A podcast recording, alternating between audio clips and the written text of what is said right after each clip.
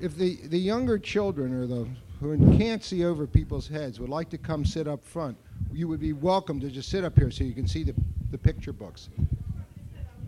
You can sit right up here on the floor, okay?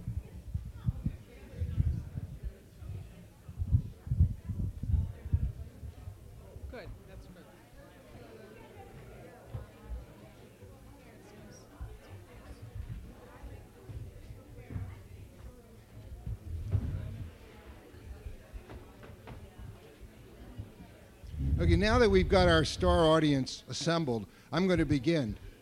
Uh, my name is Sidney Offit, and I'm a member of the, the PEN Executive Board, and that's why, and I've written children's books in my more adult years, so that's why I'm acting as the host here this afternoon.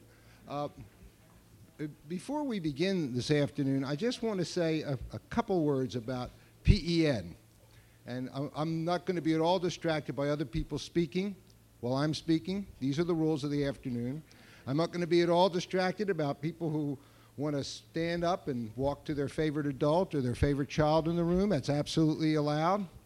I'm, I'm not going to be distracted by anybody who spills a glass of water or anybody who wants to even suck their thumb. You just make yourself perfectly comfortable. And this is really, I really mean this, this is the only way this is going to work out. So for the, the afternoon, you're on your own.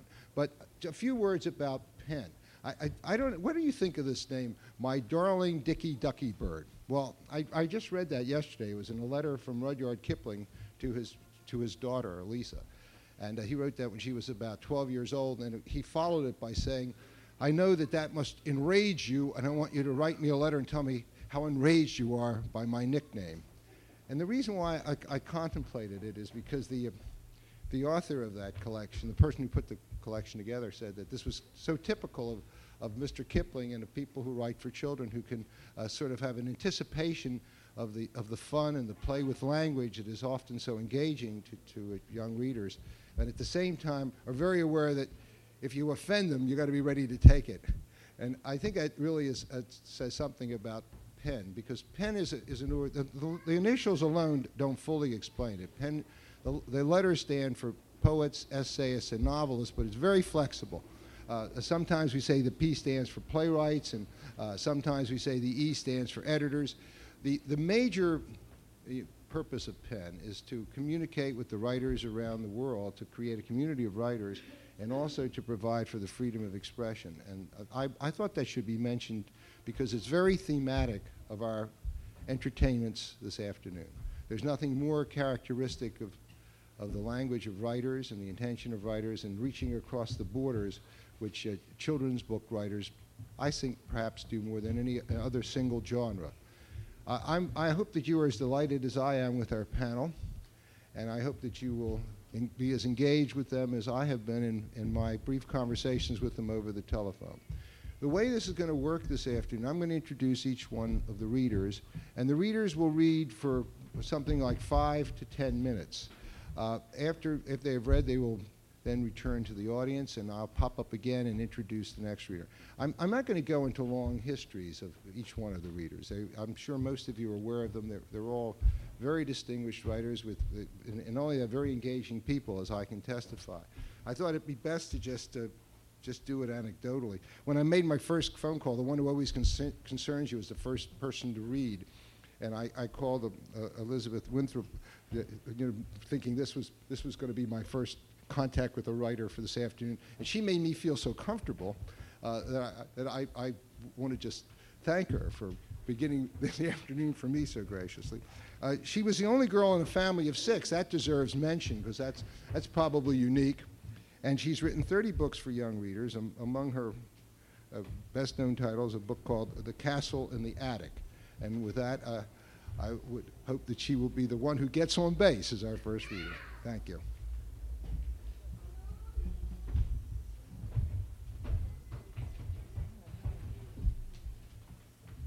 I might just use my voice and be up front so the kids can see the pictures of you on the problem is that I won't get it on tape. Oh, okay. I would love to have it on All tape, right. okay? All right, you guys all have to look at me and be very still, okay? So you can hear me. All right, I'm holding the chair. All right. Wait, wait, wait, wait, wait. I won't go off. All right, that's right, okay? I wanna make sure. Hello? All right. Uh, I go out and do a lot of readings at schools, and one of the questions I always get is how long does it take to write a book? And the great answer I can give the kids is that this book took me an hour to write. Doesn't mean it was easy. uh, and my longest book, which is for adults and is 700 pages, took seven years to write. So I tell the kids it's everything in between, an hour and seven years. Uh, this book is called Shoes. It's illustrated by William Joyce, and it's in poetry. There are shoes to buckle, shoes to tie, shoes too low, and shoes too high. Shoes to run in, shoes for sliding, high top shoes for horseback riding. Shoes too loose and shoes too tight, and shoes to snuggle in at night. Shoes to skate in, shoes to skip in, shoes to turn a double flip in. Shoes for fishing, shoes for wishing, rubber shoes for muddy squishing. Shoes with ribbons, shoes with bows, shoes to skate in when it snows. Shoes for winter, shoes for fall, shoes for spring, but best of all, they're not too loose and not too tight. They can be worn both day and night. They're right for chasing, right for racing, no time lost in silly lacing. They will not pinch or raise a blister or get passed down to baby sister. Perfect fit, very neat, made especially for the heat, your very own skinny bone, wiggly toed feet. That's shoes.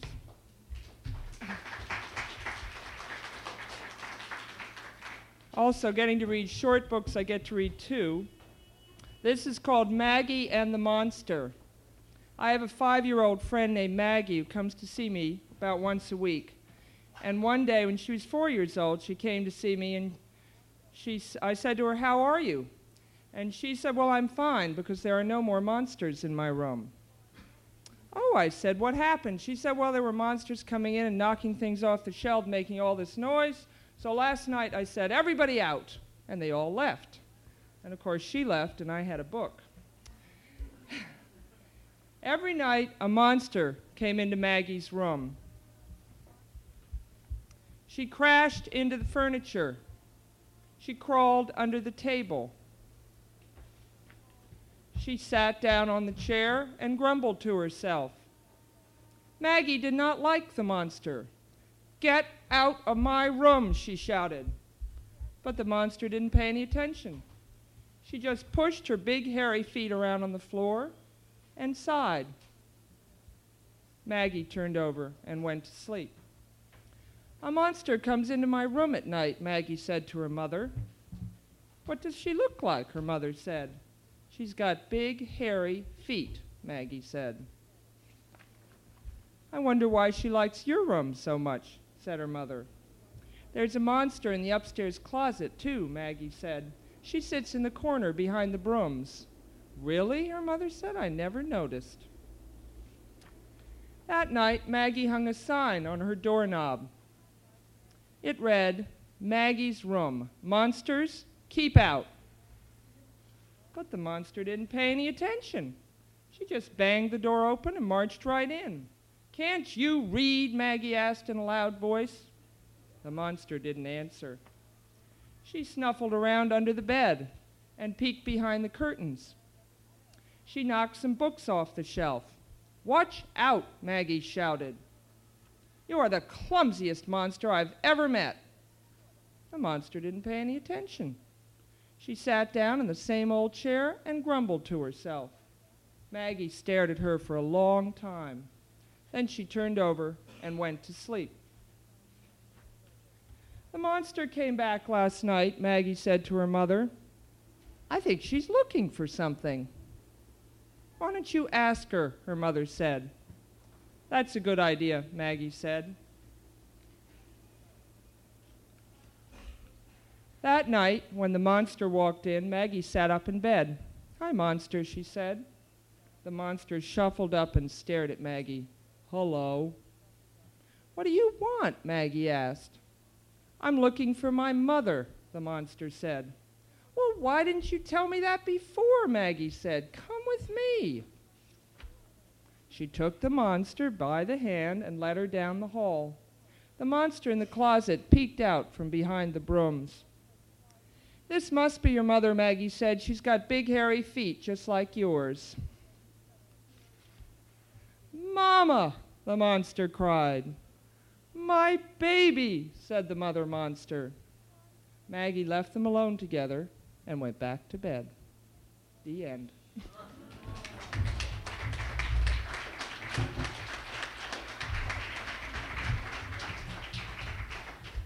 Thank you very much. Well, I just, I'll ask the people in the front, do you all have friends? Did you bring a friend? Well, that's my lead into the next uh, reader. Our next reader is uh, Beatrix Shanks Durenier, who I, I spoke to on the telephone and, and, and had one a very illuminating uh, response. Uh, uh, writing books for very young readers with, where you don't have a lot of words to express yourself requires special gifts. And among those gifts are certainly the gifts of a poet. And I, I knew by the time I'd hung up the phone that we were going to have a, a poet with us this afternoon. Mr. Renier?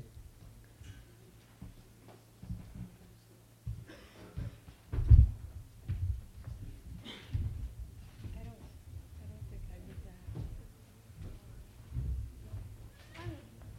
I can't see you if I sit down. I'm not tall enough. I have to stand up here. You know what, then, would you wanna read it this much, because I really wanna record this. You do? Yes, I think it's gonna make a wonderful tape, please? Okay, Richard, turn over here, okay? I can see you now. I, I just have a couple of very quick questions.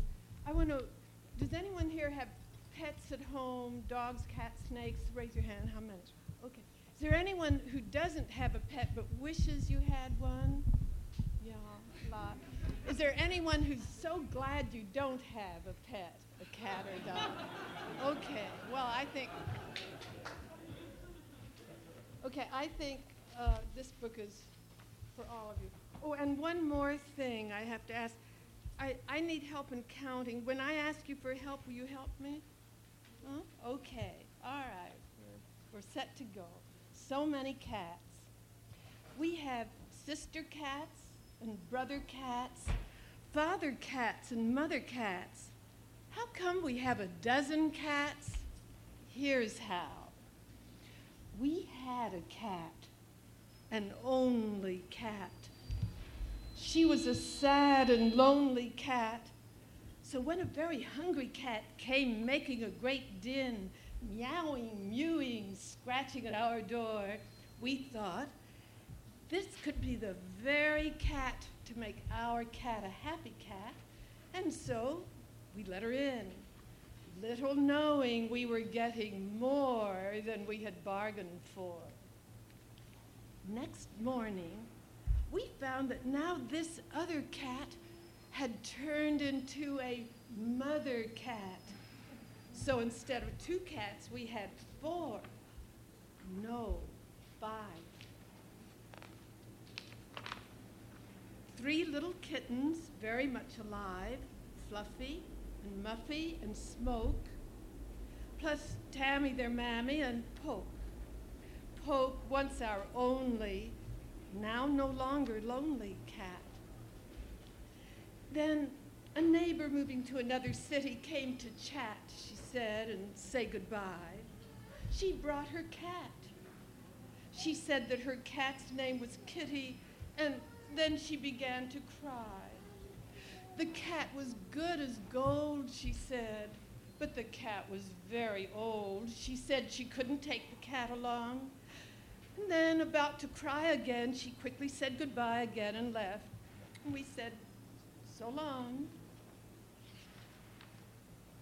Then we counted our cats to see how many cats we had now. I think I'm going to need a little help here. A very old cat named Kitty. Thank you. Fluffy and Muffy and Smoke. Well, why don't you all help?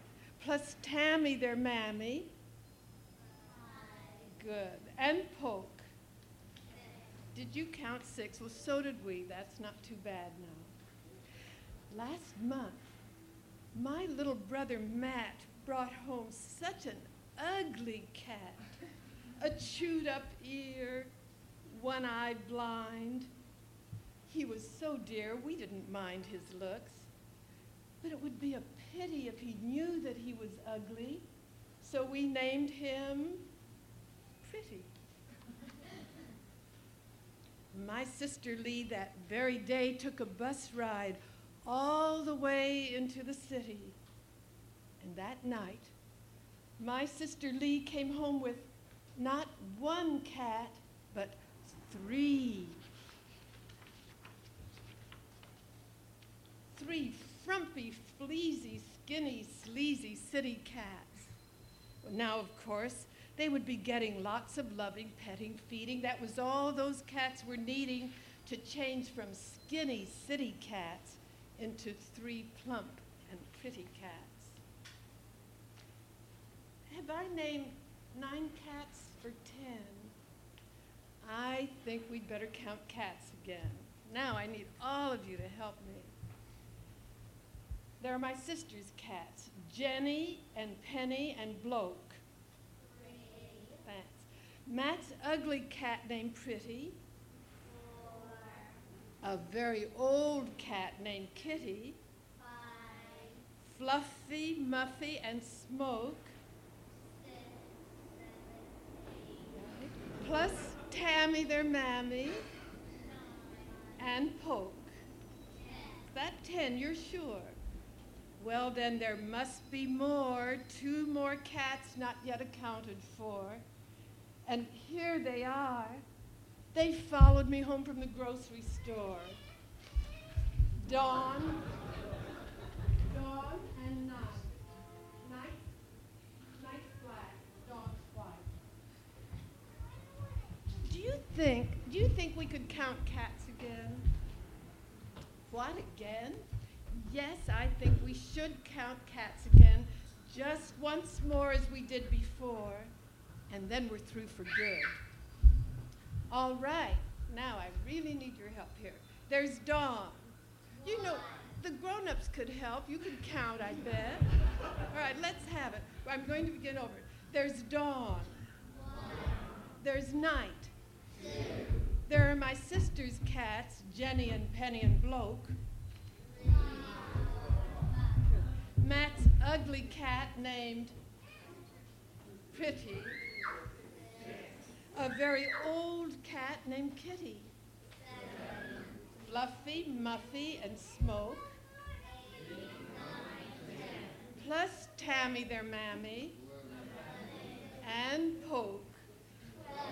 Poke, once our only, now no longer lonely cat. Twelve cats. That's enough cats.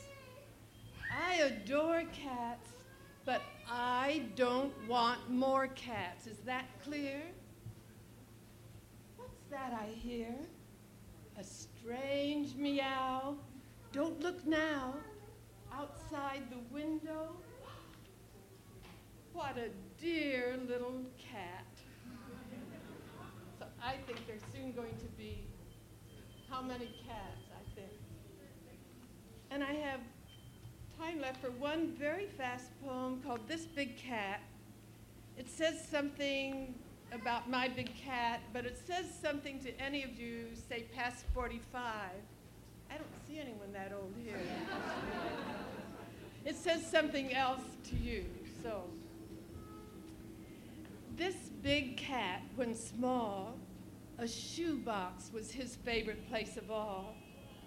Now he's old and big and fat. But no one's ever told him that he can no longer fit inside of it, and so he tries.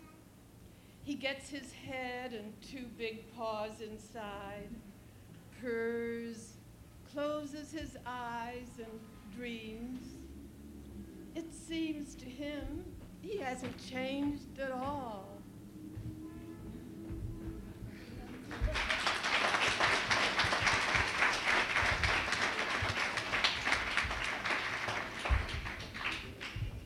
The young lady who's expressing herself is right in the tradition of this room of freedom of expression. Uh, also, no, I'll, bend down because I'm going to be a minute. Um,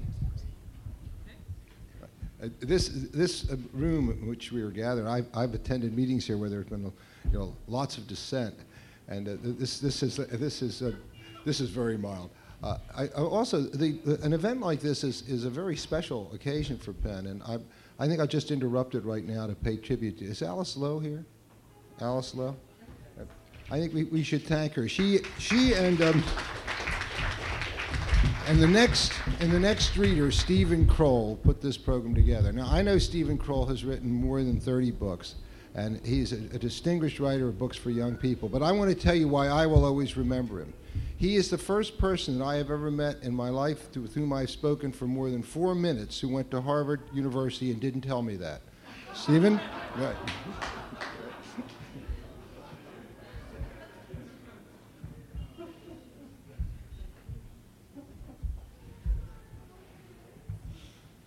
Thank you, Sidney. That's probably one of the nicest compliments I've ever heard. well, this uh, story is in a slightly different vein. Uh, did, all, did all of you have a nice visit from the Easter Bunny this past Sunday, since it was Easter Sunday? Lots of Easter eggs and things chocolate and otherwise. Well, since it's only a week after Easter, I thought it might be appropriate to read this story about the Easter Bunny. And it's called The Big Bunny and the Magic Show. It's actually a sequel to an earlier book of mine called The Big Bunny and the Easter Eggs. And this is how it goes. It was a few days before Easter. Wilbur, the great big Easter bunny, had finished his work early. He'd woven new wicker baskets and dyed all the Easter eggs. He'd painted designs on the eggs and made oodles of jelly beans and chocolate candy. All he had to do now was deliver everything. Last year, Wilbur had gotten sick on Easter Eve. He'd almost missed his deliveries. This year he was fine, but grumpy. And when he woke up and looked out on those big piles of Easter goodies, he said, Humph, I'm tired of being the Easter bunny. Here's Wilbur looking fine but grumpy. He pulled on his bathrobe and thumped into the kitchen to have breakfast. There wasn't much in the fridge. He had two big carrots and a cup of tea. As he was finishing, he picked up the Daily Bunny Bulletin. There, on page two, was an ad. Magician needs bunny for tricks and travel. Interviews, Town Square, today. The ad was signed Morgan the Magician. Just then there was a knock on Wilbur's door. In tumbled his four bunny friends. We came to see if you were ready for Easter, said Hector and Francine. We're sure glad you're not sick this year, said Charles and Henrietta. Have you seen this ad? asked Wilbur. The four bunnies stared at the newspaper. I've decided to get a new job, said Wilbur. But Easter is only a few days away, cried Hector. You can't look for another job now, said Charles. Oh, yes, I can, said Wilbur, and he dashed out the door. The bunnies looked at one another. We've got to stop him, said Henrietta. They all rushed after Wilbur. Here is Wilbur racing out the door. The bunny is looking after him. When they reached the town square, hundreds of bunnies were lined up outside an old truck. Morgan's Magic Show was painted on the side in bright letters. Wilbur was nowhere to be seen. The four bunnies raced up to the truck and peered through the side window. Morgan the magician was twirling the ends of his mustache. He was talking to Wilbur. Why do you want this job? he asked.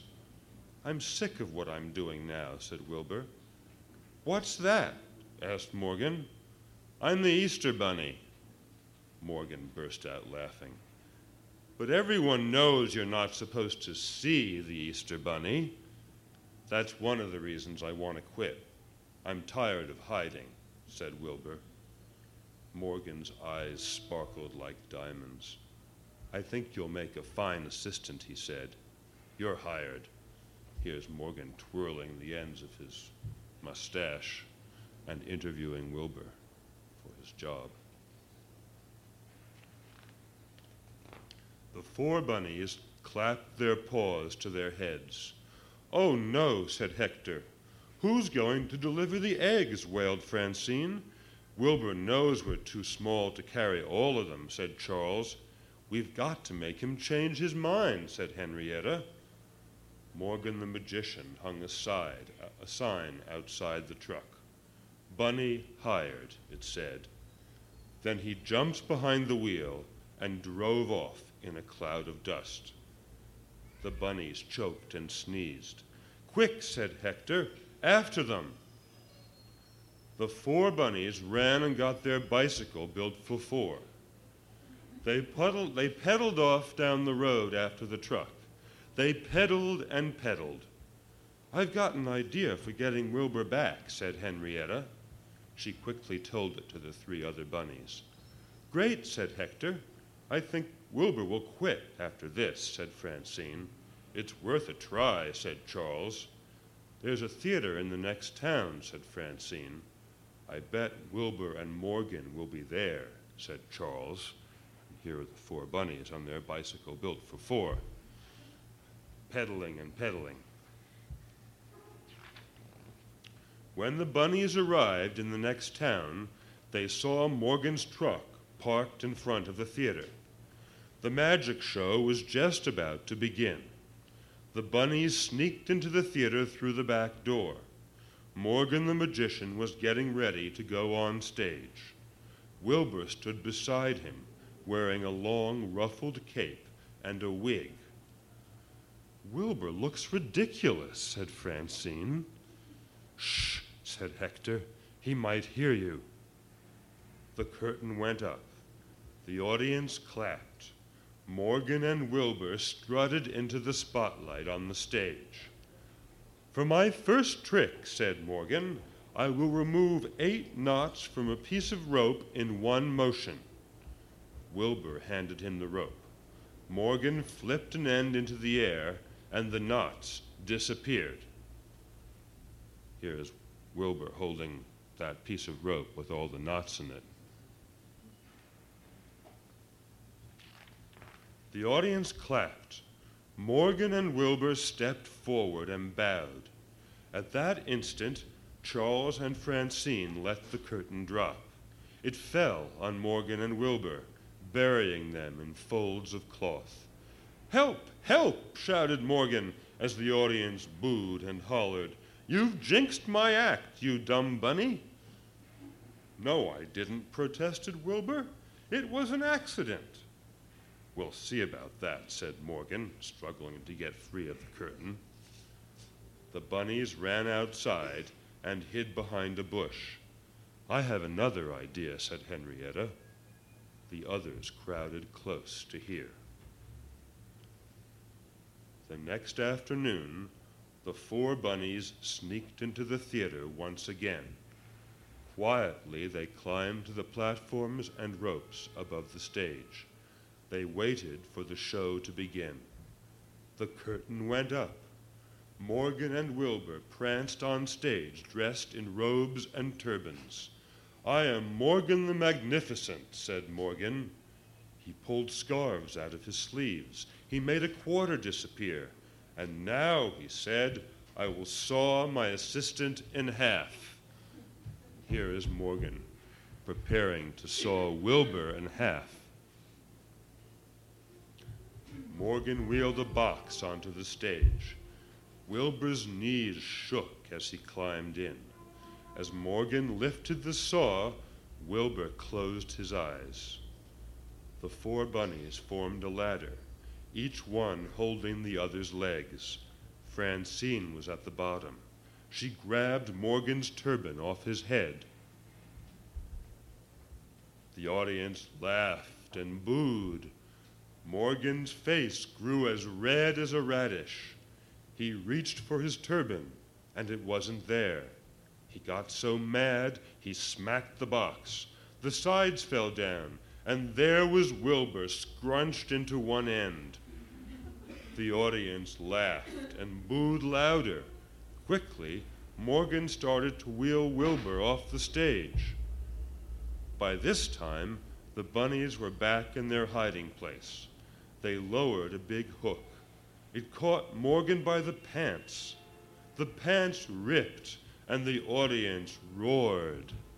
Here is Morgan being caught by the seat of his pants on that hook.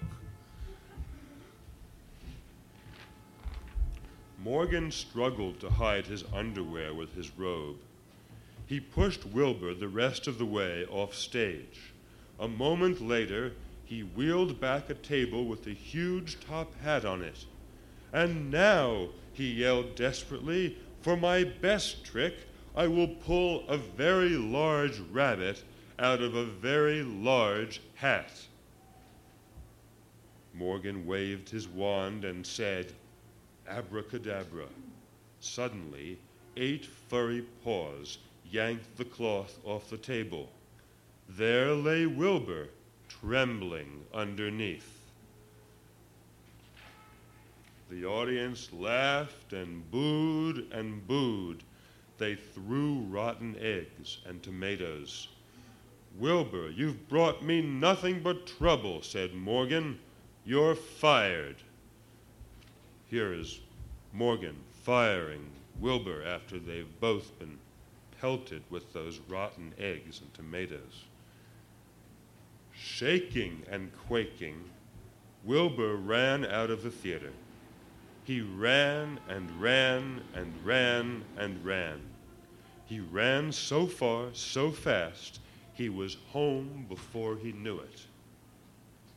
The piles of Easter eggs and jelly beans and chocolate candy had never looked so wonderful.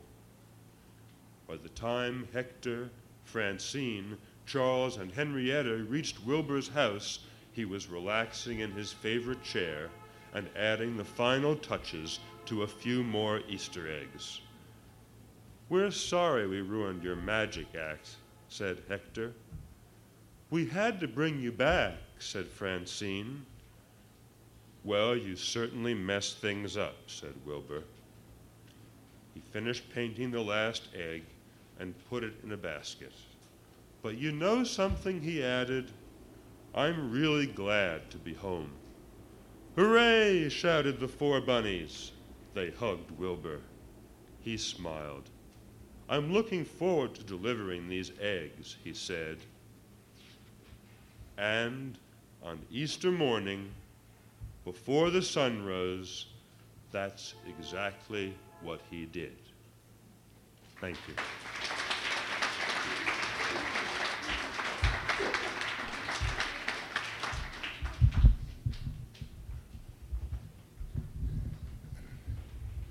Well, I, I, was going to ask you a question. Do you like to laugh? Because I, I, I, I assume that um, most of the people who write for young readers really like to laugh. And when I was uh, checking on the people for this panel, I knew there was one, one of the, the participants who was certainly going to make me smile because she made me smile on the phone. When I met her, I could feel her warmth and her good humor. She wrote a book which I can tell you the story The Adventures of Ali Baba Bernstein. If you can say that with a straight face, then Johanna Hurwitz is in trouble, but I have a hunch she has an answer to that. Ms. Hurwitz?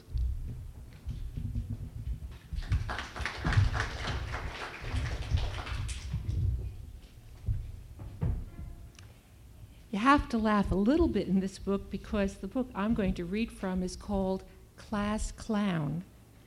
And it's about a boy who always fools around in class to make everybody laugh, except not his teacher. And I have to tell you that there's a girl in the class who's exactly the opposite.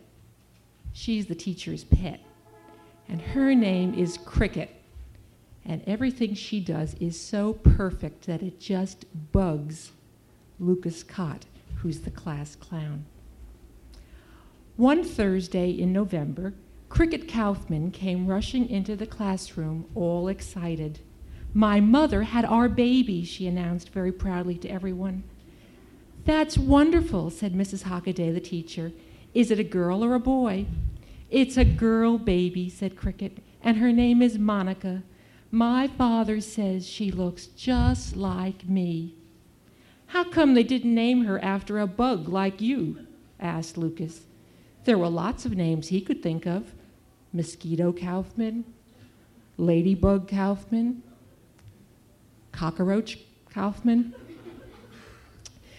Mrs. Hockaday ignored Lucas's co- comment, but Cricket surprised him by turning angrily and saying, Oh, yeah? Well, how come your parents didn't name you Mucus to go with the names of your brothers, Marcus, Marius, and Mucus? Mucus! Julio shouted. Mucus Cott! Julio, stop that at once. You too, Lucas. And I'm surprised at you, Cricket. You mustn't let Lucas's teasing make you so upset. If your sister grows up to be like you, it will be a pleasure to have her in my class someday. But calling out is not proper behavior from anyone. She looked at Lucas and Julio sternly. Is that understood? Lucas remembered that he had promised his mother he wasn't going to call out in class but once again he seemed to have forgotten. It seemed as if the words were always flying out of his mouth before he could even remember to sit still. So now, even though he was furious at what Cricket had said, he kept quiet. He waited until they were walking out of class at the end of the day to tell her something he bet she didn't know. My name is Roman, he said and Marcus and Marius have Roman names too. That's because my grandparents came from Italy, and in the olden days, Rome was the most important place in the world. Well, that doesn't make you so important now, said Cricket. You think you are so special because you have twins at your house. I bet my sister is going to be smarter than your brothers, and she's prettier too. Don't you say anything against my brothers. They're better than your baby sister any day, said Lucas angrily. You haven't even seen my sister, said Cricket, sticking her tongue out at Lucas. You'll see, said Lucas knowingly. Babies aren't all that great. They make a lot of noise and they smell too. And they take up a lot of your parents' time. At least Marcus and Marius are two years old. They can learn things from me. If you are teaching them to be like you, then they're going to get in trouble all the time, just like you. Oh, yeah? Yeah. You couldn't keep quiet if your life depended on it, Cricket said to Lucas. Your mouth is open all day long. I'm surprised you don't wake yourself up talking in your sleep. Listen, said Lucas. Mouths are meant for talking and eating and screaming.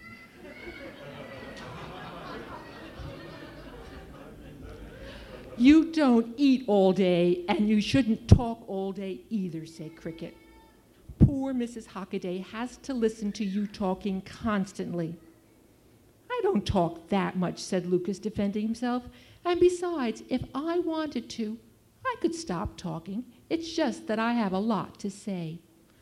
I bet you couldn't keep quiet for more than two seconds. Wanna bet? Sure. What do you want to bet? asked Lucas. My grandma gave me a dollar last night because I was such a big girl with my new baby sister. I'll bet you that dollar that you couldn't go through a day at school without saying a single word. You're on, said Lucas. Tomorrow my lips will be sealed.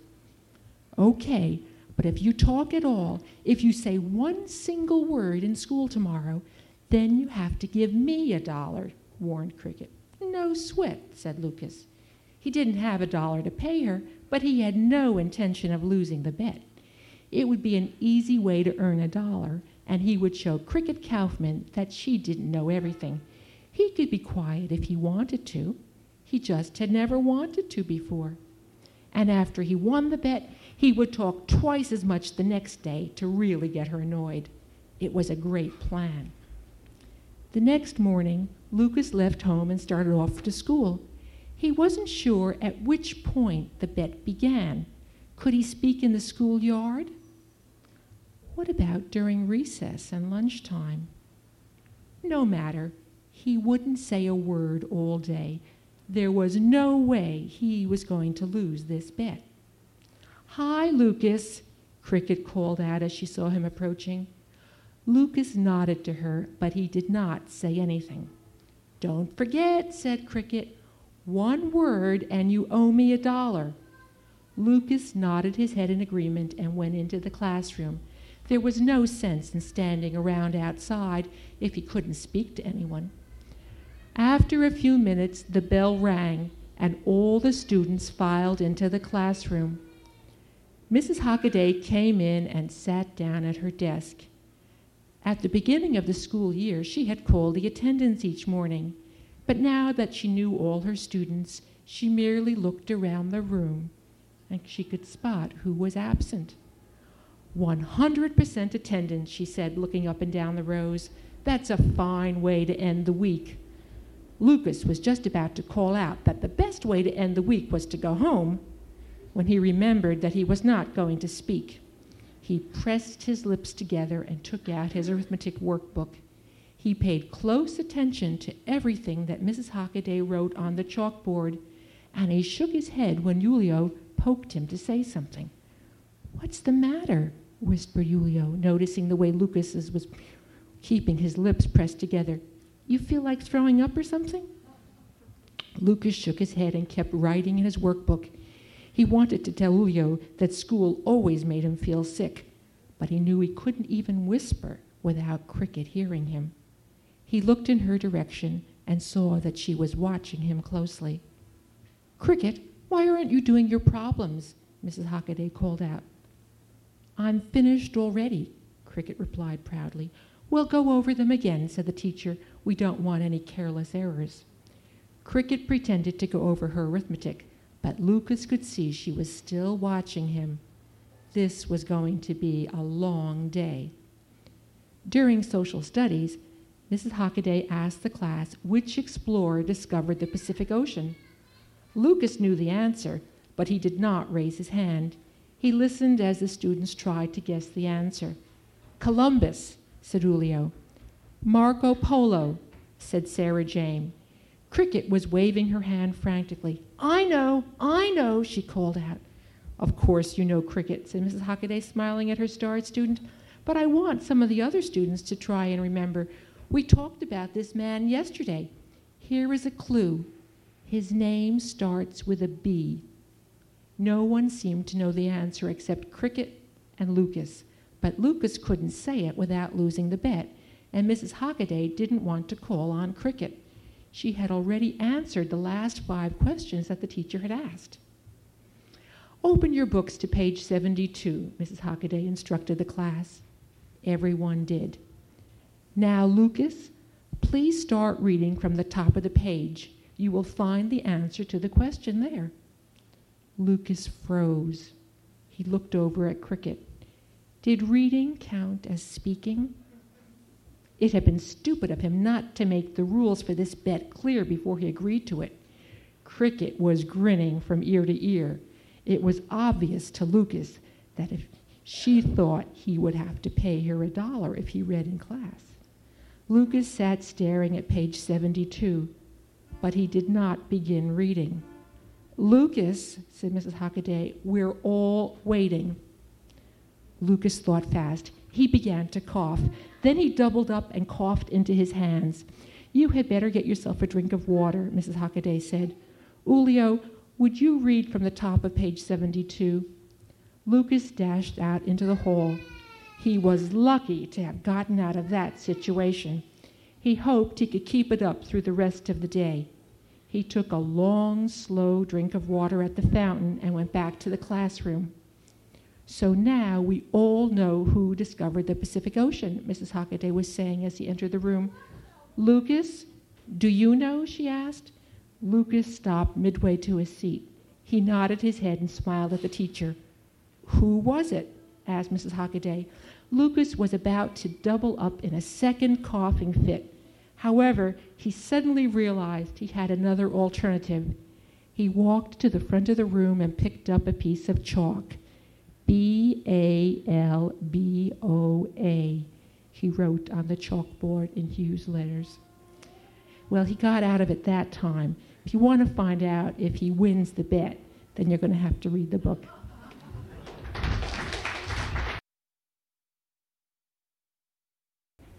That's what you call a cliffhanger. um, I one one other writing lesson. I want to introduce the next speaker with a writing lesson. Uh, I guess we do you have conceits. We all have conceits. M- my conceit has always been that uh, with my family and my friends, I always say I always remember things from our, you know, with great detail in my childhood. The other day, I was speaking to our next reader this afternoon, uh, Judy Blume, and I said, uh, "Do you remember when we met?" And uh, Judy said, yes, she did remember, and she said it was a committee for a writers' organization, and she remembered Toni Morrison, and she and I had been on the committee. And I said, I'm surprised you remember that. And she said, I remember most everything. And I knew when she said that, that she does.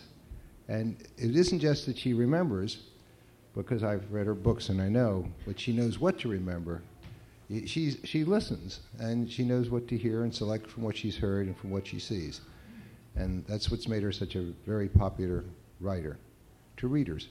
Judy Blume.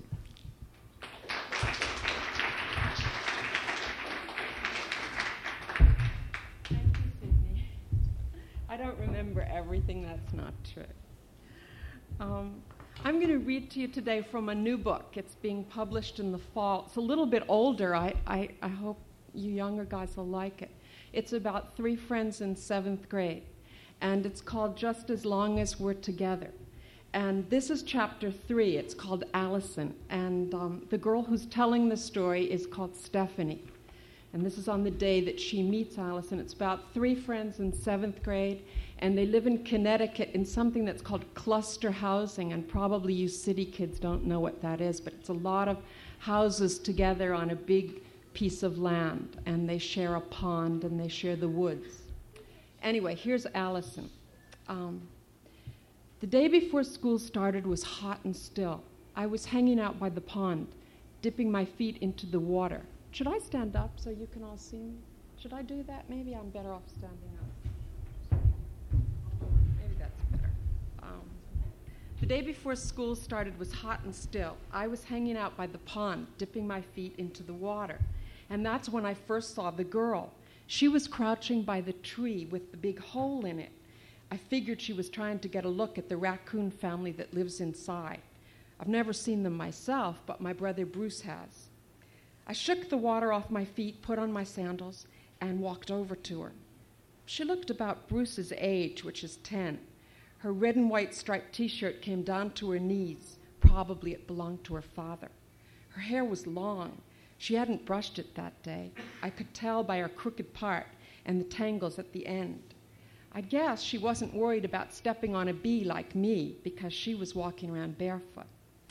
Um, she had a small dog with her, the kind that has fur hanging into its eyes. And as soon as I came close, the dog started to bark. Be quiet, Maisie, the girl said. Then she turned to me. Hi, I'm Allison. We just moved in. You probably didn't notice because we didn't have a moving van. We're renting number 25. Oh, I said, I'm Stephanie. I live here too. Number nine. Allison stood up and brushed off her hands. Then she reached under the t shirt into the pocket of her shorts and she pulled out a card. I was really surprised because I got one just like it in the mail last week. On the front, it said, Looking forward and inside it said, To meeting you next Thursday. It was signed Natalie Remo, seventh grade homeroom teacher, room 203. What do you know about Mrs. Remo? Allison asked, because that's who I've got for homeroom. I guess she could tell I was surprised. She said, You probably thought I was younger.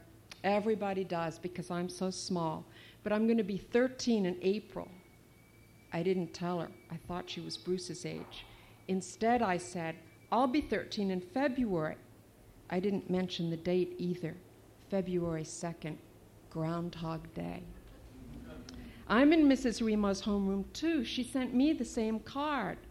Oh, Allison said, I thought she sent it to me because I'm new. I'm from Los Angeles. Oh, my father's there now on business, I told her. Actually, he's been there since the beginning of August. I don't know how long he's going to be away this time. Once he had to go to Japan for six weeks. Maisie, the dog, barked. Allison kneeled next to her. What'd you say, Maisie? she asked, pressing her ear right up to, to Maisie's mouth. Maisie made a couple of sounds, and Allison nodded. Then she giggled. Oh, come on, Maisie, she said, as if she were talking to her dog. Then she looked up at me. Maisie is such a character. She told me to tell you. She's glad we're in the same homeroom because she was worried that I wouldn't know anyone in the new school. Your dog told you that? Yes, Allison said, but look, I'd really appreciate it if you didn't say anything about it. Once people find out your dog can talk, forget it. In LA, there were always reporters and photographers following us around. You know, we're trying to avoid the same kind of publicity here. You mean, I said, that your dog actually talks, like Mr. Ed, that talking horse who used to be on TV? That horse didn't really talk, Allison said, as if I didn't know.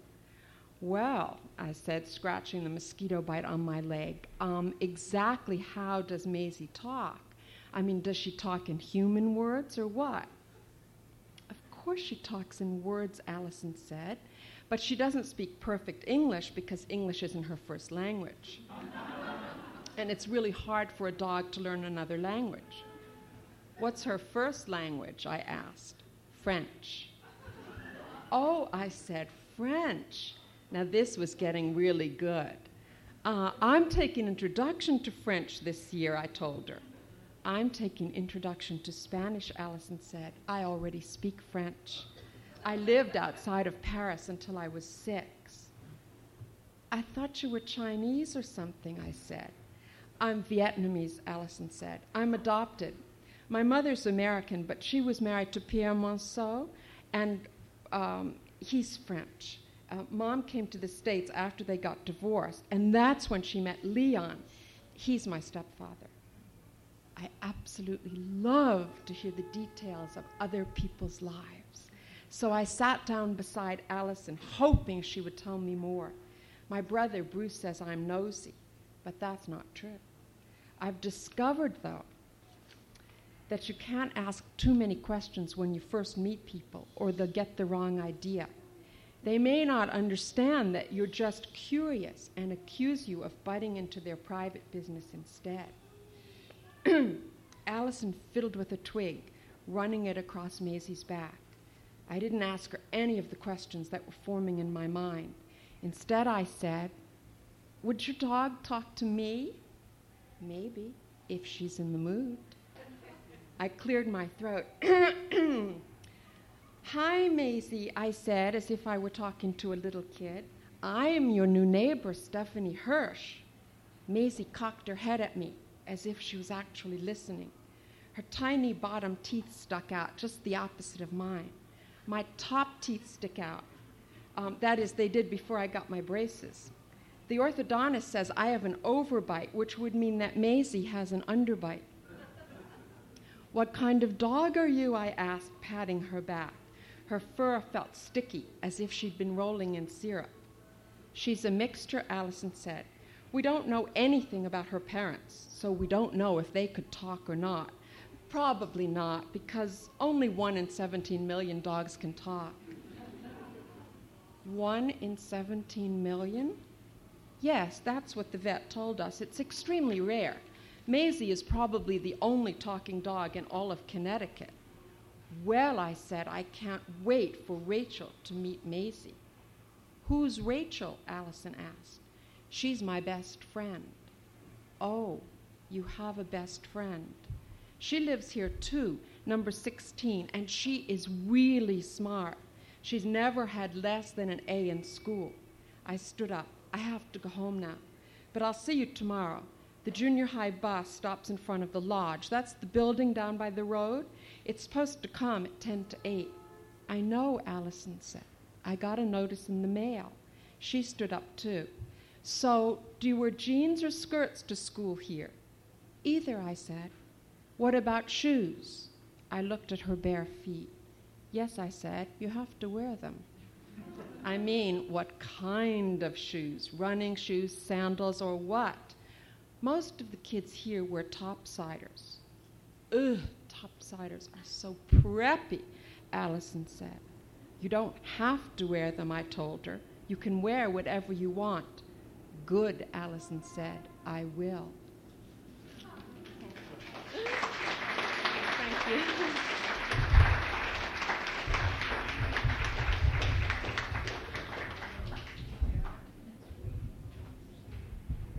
If you're having as much fun as I'm having, you're having a good time. okay. Uh, uh, writers often have a number of jobs that finally leads them into the pen and pencil or the typewriter. Our, our next reader, Myron Levoy, was in, in, among his in his checkered past a, an engineer, which I think just lends itself perfectly to constructing stories. And among among his books that are very well known are A Shadow Like a Leopard, A Picture of Adam, and Alan and Naomi, which is a which is a World War story of a world child who leaves escapes from World War II and has a confrontation with somebody in, in contemporary America. They're all very popular books, and I'm sure he's going to have an enchanting reading for us next.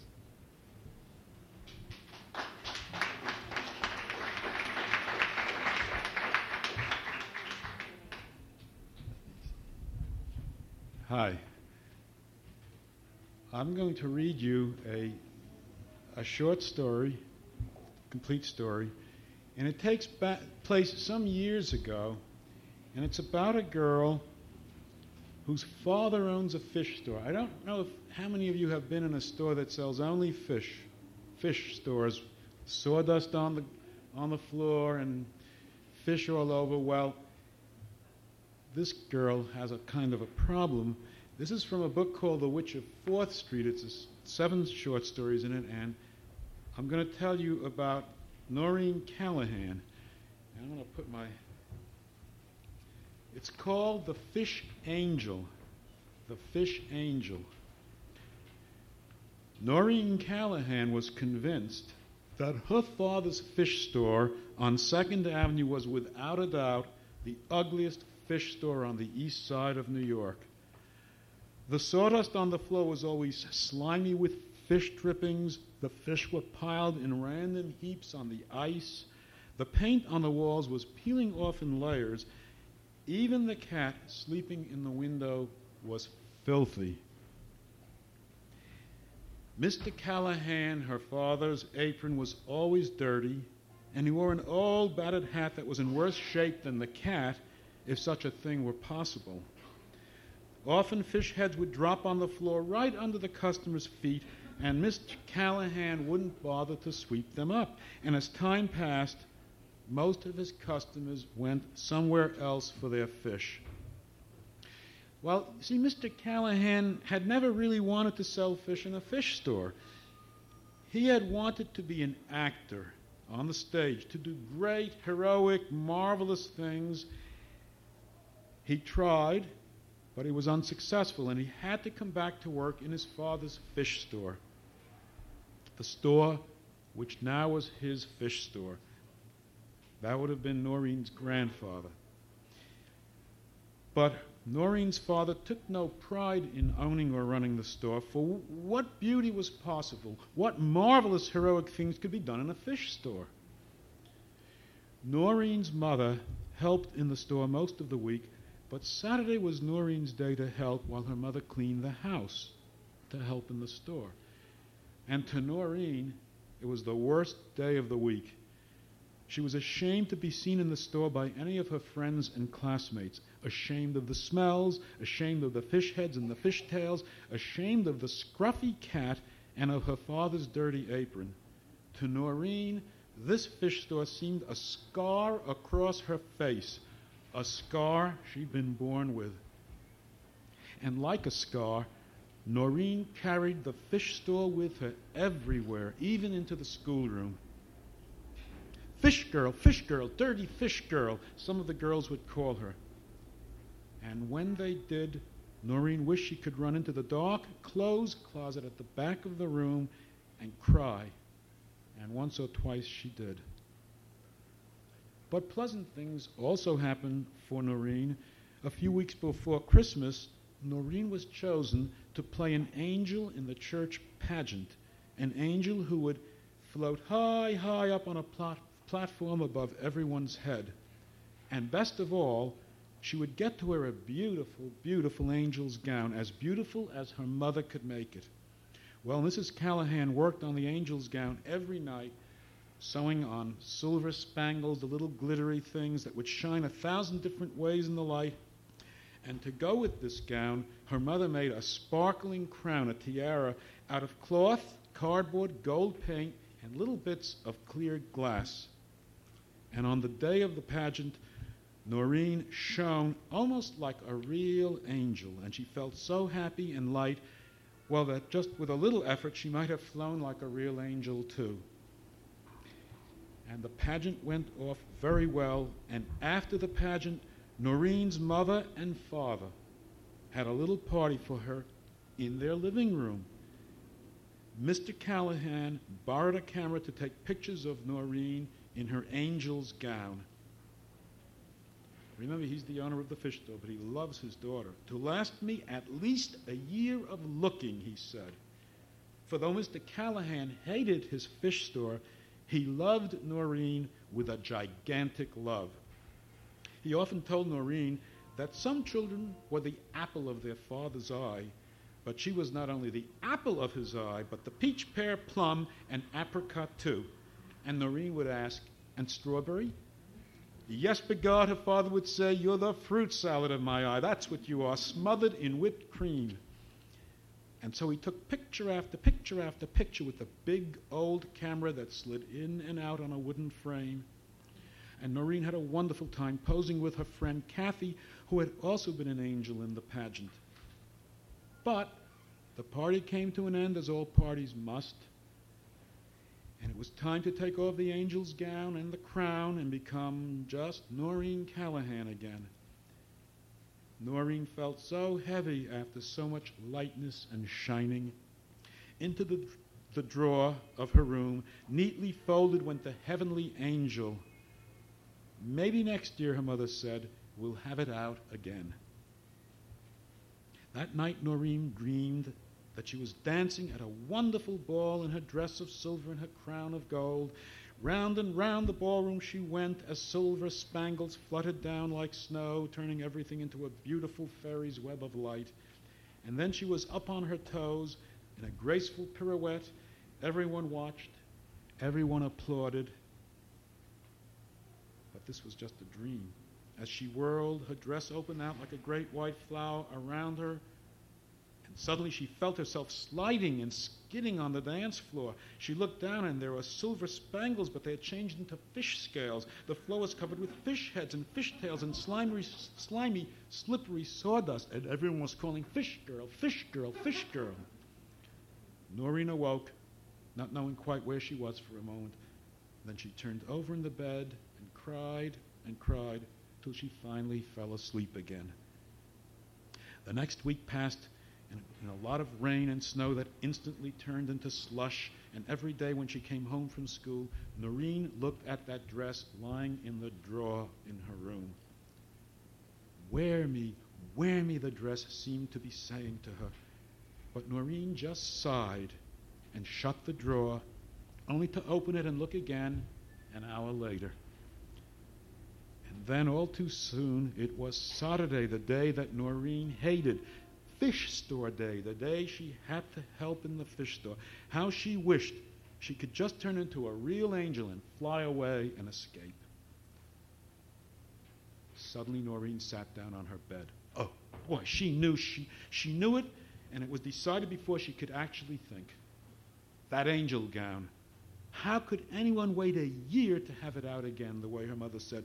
She would wear it now, right now, in her father's store, and then people would know that she had nothing to do with that dirty apron and that filthy floor.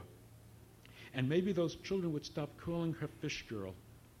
She would be a fish angel now. Mrs. Callahan saw the gown under Noreen's coat as Noreen was about to leave the house to go to the store. Her mother rarely scolded Noreen, but this was too much. It was completely crazy. That gown would be ruined. Her father would be very, very angry. Everyone would laugh at her. Everyone would think she was crazy. But Mrs. Callahan saw that nothing, absolutely nothing, could stop Noreen. So she finally gave in, but not before warning Noreen that next year she would have to make her own dress. An angel's gown in a fish store, why, was almost a sin. When Noreen arrived at the fish store and took off her coat, Mr. Callahan was busy filleting a flounder, cutting the bones out of the flounder. But when he saw Noreen, he gasped and he cut himself with the knife. Ah! he called out, and it was a cry of surprise at the gown and anger at Noreen and pain from the cut all at the same time. He nursed his finger not knowing what to say to, to Noreen in front of all these customers. What a lovely gown, said one of the women in the, uh, one of the customers. What happened? asked another. Is this some special occasion? It's his daughter, whispered a third. That's his daughter. Isn't she gorgeous? And Mr. Callahan simply couldn't be angry anymore. As the customers complimented him on how absolutely beautiful his daughter looked, he felt something he hadn't felt for a very, very long time. He felt a flush of pride. Maybe marvelous things, even heroic things, could be done in a fish store. Mr. Callahan watched Noreen as she weighed and wrapped the fish very, very carefully so as not to get a single spot on her dress. Wherever she moved, his eyes followed as you follow the light of a candle in a dark passage.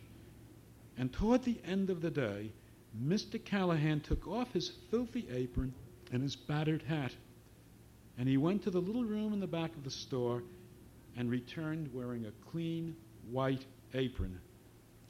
Christmas came and passed, and New Year's, and Noreen wore her gown and her tiara, her crown every Saturday and more and more customers came to see the girl in the angel gown. Mr. Callahan put down fresh sawdust twice a day and laid the fish out neatly in rows and washed and cleaned the floors and window. He even cleaned the cat. And one night in January, he painted the walls white as chalk. And his business began to prosper. And the children who had called Noreen Fish Girl called her nothing at all for a while. But they finally found something which they seemed to think was even worse. Fish angel, they called her. Fish angel. But Noreen just smiled when she heard them, for she had chosen that very name for herself, a secret name, many weeks before. And Saturday soon became Noreen's favorite day of the week, for that was the day she could work side by side with her father in what was, without a doubt, the neatest, cleanest fish store on the east side of New York.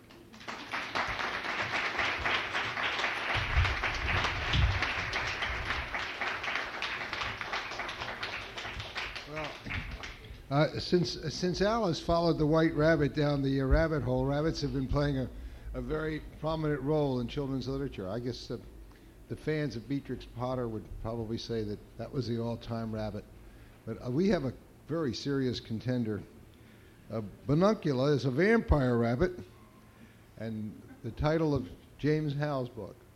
And Mr. Howe will be our next reader this afternoon. Mr. Howe.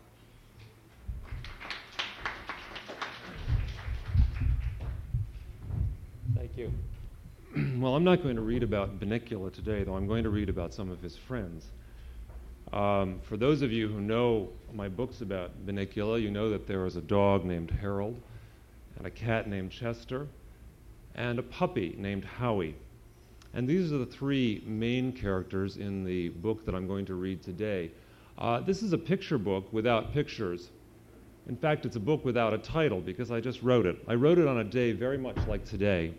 I sat down and I didn't know what I was going to write. I knew I wanted to write a picture book with my old friends Harold and Chester and Howie, but I didn't know what to write about. And all of a sudden, I got spring fever and I tried something new for me. Um, and I just want to explain a couple of things so that you'll, you'll know where we are when we start. One is that Harold and Chester and Howie are the pets in the Monroe family. And Howie, who came into my stories along the way, for some reason has a fixation on Chester, a uh, father fixation, and insists on calling him Pop, which drives Chester up the wall since he's a cat. Uh, and he refers to Harold as Uncle Harold. One sunny day in the month of May, Chester rolled over, and I heard him say, It's time to get up. It's time to get out. Spring has sprung. Wake up, you lout. I tried to ignore him and go back to sleep, but he kept shouting, Don't count your sheep. Count the daisies up on the hill, and then count the days till it's winter again. The next thing I knew, Howie was yipping. Pop's right, Uncle Harold, he said, tripping on a baseball bat left out in the yard. If you get up now, it won't be so hard.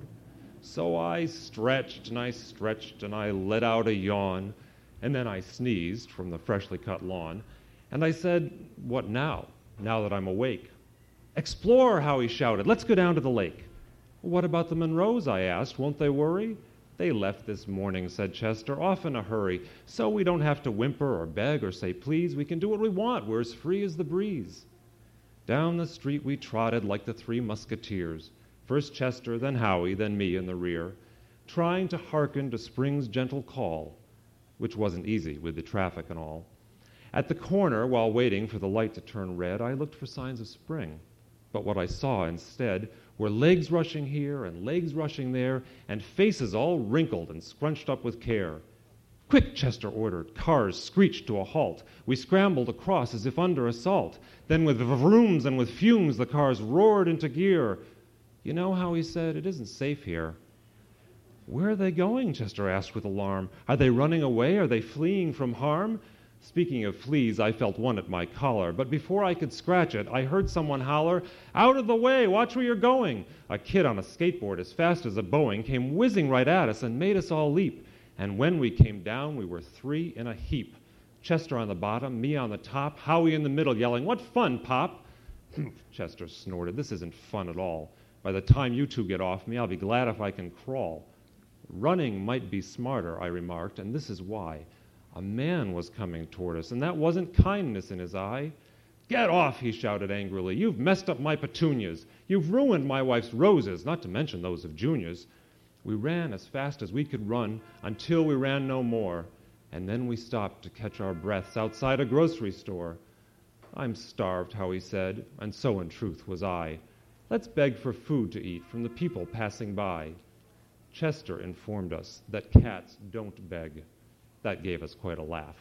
We took positions by the door and kept an eye out for the staff. But no one even noticed us. No one stopped at all, except a boy and a couple of girls, and they were told not to stall. Come along, Jessica, you'll be late for dance. Don't touch them, Rudy, you'll get hair on your pants. Hurry up, Heather, you have tennis at three. No one had time, not for Chester, not for Howie, and not for me. The grumble in my stomach was growing louder by the minute. It would roar like thunder soon if there wasn't something in it. Let's go, Howie said at last, looking quite disgusted. If we hang around much longer, our metal will go rusted. Chester wanted to go home, Howie to the lake. I was all for anywhere that offered eggs and steak, or chocolate bars, or cabbage soup, or anything you choose, and then a drink of water and a place to have a snooze. Left, Chester said. I said we go right. Howie told us straight ahead and bounded out of sight. By the time that we caught up with him, we found him on the side of a six lane highway. Now what? I cried. Look how he shouted, and he began to bark. Not 30 feet away was the entrance to the park, and half a mile inside, if it wasn't a mistake, we'd find just what Howie hoped for the lake. Inside the park, it was quiet as a tomb.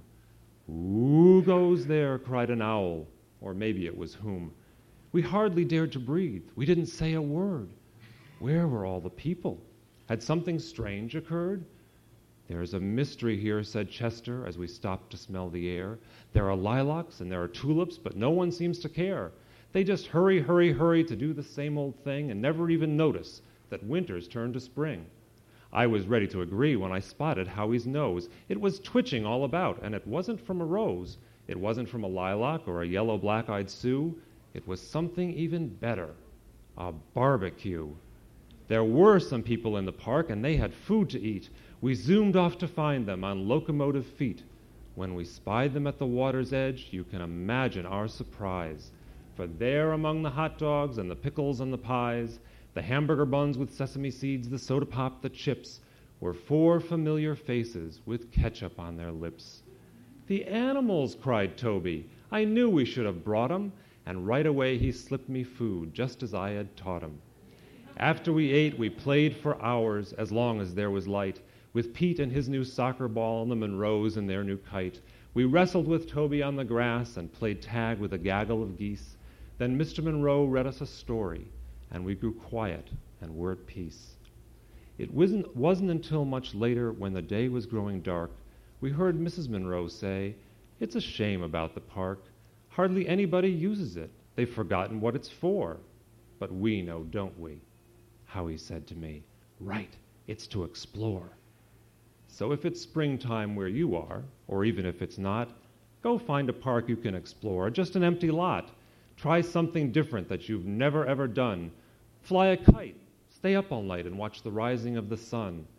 For spring is the time to try something new. I've written this piece of doggerel. What will you do? Thank you.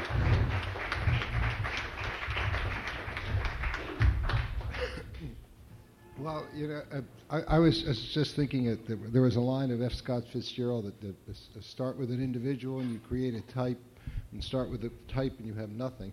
And I think that's uh, also true of the generalities that people apply to anything that's uh, that has to do with an aesthetic. One of the things that uh, writing for young readers is always a riddle, and I, I don't know how we, and there's any absolute definition. The closest I've ever heard is that people who, who write children's books who who seem to be most successful really are writing for themselves, really writing a book at the level of their own fantasy or their own reality.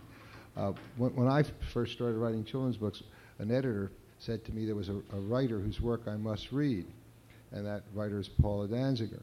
So when I called her to speak to her about the program today, I was wondering how to introduce her, and she just said, Here's Paula, just that would do it.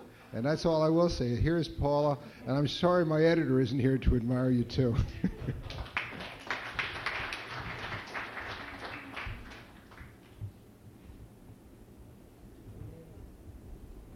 I uh couldn't decide what I was going to read, so I brought three things, and I'm not going to use them all. But uh, my new book that's coming out in the fall, I got sick of people saying, Oh, you live in New York City. It's really disgusting. Have you ever been mugged? One kid in Arizona asked if I'd ever mugged anybody.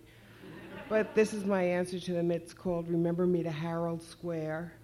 And um, I'm not going to read from it. But I was going to, but the reason I brought it up is later, those of you who haven't seen a manuscript with editor's writing, it's there. So I'm going, going to read instead from the first book and the latest published book.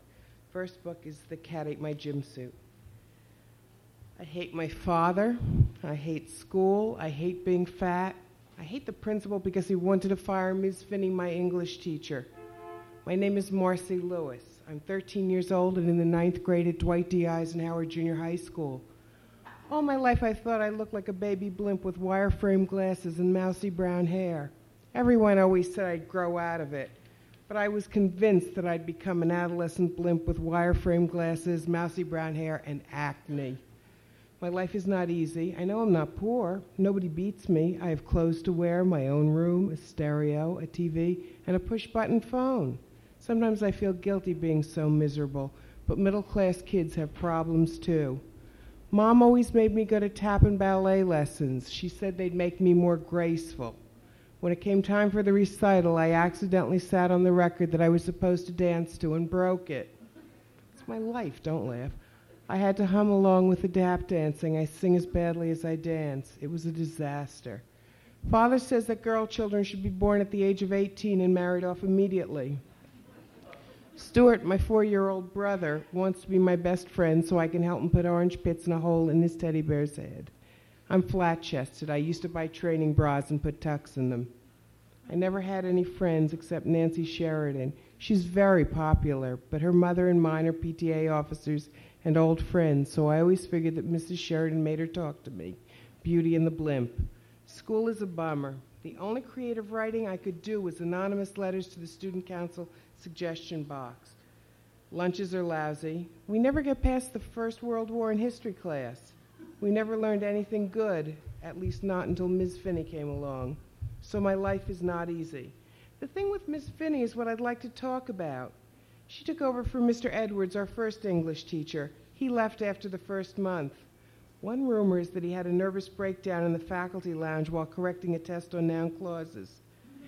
Another is that he had to go to a home for unwed fathers in Secaucus, New Jersey. I personally think that he realized he was a horrible teacher, so he took a job somewhere as a principal or guidance counselor.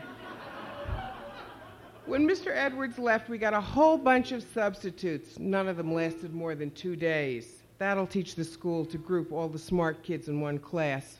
We were indestructible. The entire class dropped books, pencils, and pens at an assigned time. Somebody put bubble gum in the pencil sharpener. Nancy pulled her fainting act. We made up names and wrote them on the attendance list. All the desks got turned around. Mr. Stone, the principal, kept coming in and yelling, and then Miss Finney came. I'm not done. It's save your clapping, or don't clap next. Um, I tried to think about what it would be like later. At 42, you start thinking about that once in a while. And I wrote a column about what it would be like in 100 years, and instead I changed it to 2057. And the book takes place now, the new book, in 2057. And the character's name is Aurora Borealis Williams, and she has to move. And guess where she has to move? She has to move to the moon. You're right. The book is called This Place Has No Atmosphere. I think he likes you, Juna whispers as Matthew sits down at the other side of the table and smiles at me. Shh. I look down at the school lunch of mystery meat and lumpy mashed potatoes. Some things never change. Not so loud. If he hears you, I'll just die. Anyway, he smiles at everyone. He's running for ninth grade president. As the rest of the group sits down at the table, the robot lunch monitor goes past our table, checking for litterers. It blinks its light at Juna, who is blowing a straw wrapper at me from across the table. Detention, it makes a clicking sound at her. This is the third time this week that you have been guilty of an infraction. Student 114 8 1844, Juna Jameson. You will have to stay after school for three days.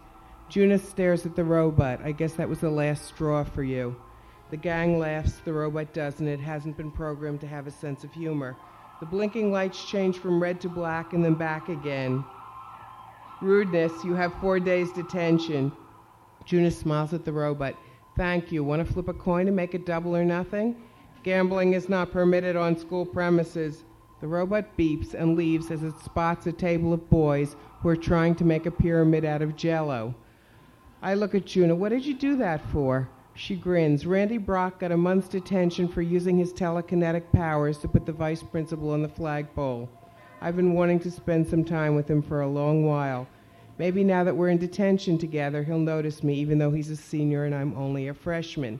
Then it goes on to explain um, that Juna has made her hair very long and pink and purple. Actually, it doesn't look that different than a lot of people outside this room, but um, but she does and her parents are very upset. Uh, and she says, you, says, you should have seen my mother's face when I walked in the door. Maybe she'll be so angry that I won't have to be in the Macy's Thanksgiving Day parade. The light bulbs in Juna's hair flash on and on as she, off and on as she talks. June, Juna's a celebrity because she was the first child conceived in outer space. Her parents were honeymooning astronauts on a space shuttle expedition. This was written before, obviously. When they came back to Earth, Mrs. Jameson was pregnant. Ever since then, June has had lots of publicity. Lately, she's kind of embarrassed when she realizes that her parents, that people know what her parents were doing when the cameras were off. Now there are lots of kids, not only started in space but born there, but Juna was the first, so she's in the news, kind of like back in the old days when the first test tube baby was born. Um, couldn't you have just told your parents that you didn't want to ride on the float this year? I look at her, even though the blinking lights are beginning to drive me nuts. They never listen, she sighs. My mother's really getting to me. What does she know about being a teenager? She hasn't been one for years. It's 2057. She was born decades ago. Juna rants about her parents for a few more minutes, then the rest of the gang starts complaining about their parents. Um, and then it goes on. I'm not going to have time for the whole thing. Um, the bell rings. She realizes that she has a crush on this young man. Juna blows the straw wrapper at me to get my attention. She gets three more days' detention. I look at her. It's time to get ready for class, she reminds me. We empty our garbage into the disposal hole in the center of the table. I watch as it disappears through a, to- a tube that leads to the basement where the automatic trash compactor mushes it into tiny blocks, which are later transformed into a power source. This process is a fairly new development. Everyone seems to be amazed that garbage is being used to run the school, but I don't see what's so unusual about that. The same can be said about Mr. Finsterwald, the principal. Putting the dirty dishes in the tray on the conveyor belt, I rush to my favorite class, drama class. You can tell I grew up in New Jersey. Class, drama of the 21st century. June is taking building your own synthesizer. I've even found out what Matthew's schedule is. He's got BESP, beginning extrasensory perception. If he's doing well in it, he should know how much I want to go out with him. I rush into class, sit in my seat, careful to put my thumbprint on the attendance taking square on the desk so that I'm not marked late or absent. I think about Matthew and how my life would be complete if he asked me out and fell in love with me. There's about as much chance of that happening, though, as there is of my living on the moon.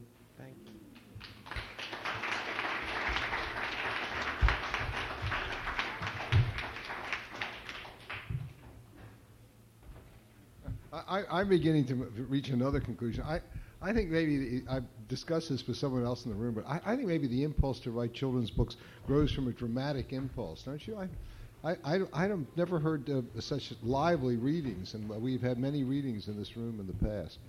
Our, our next reader is, is a former editor from Bobbs-Merrill who has written uh, uh, 26 books for young readers. I happened to call him on Friday when he had a, a book hot off the press that was published that very day called Crystal. Our next reader is Walter Dean Myers. Mr. Myers?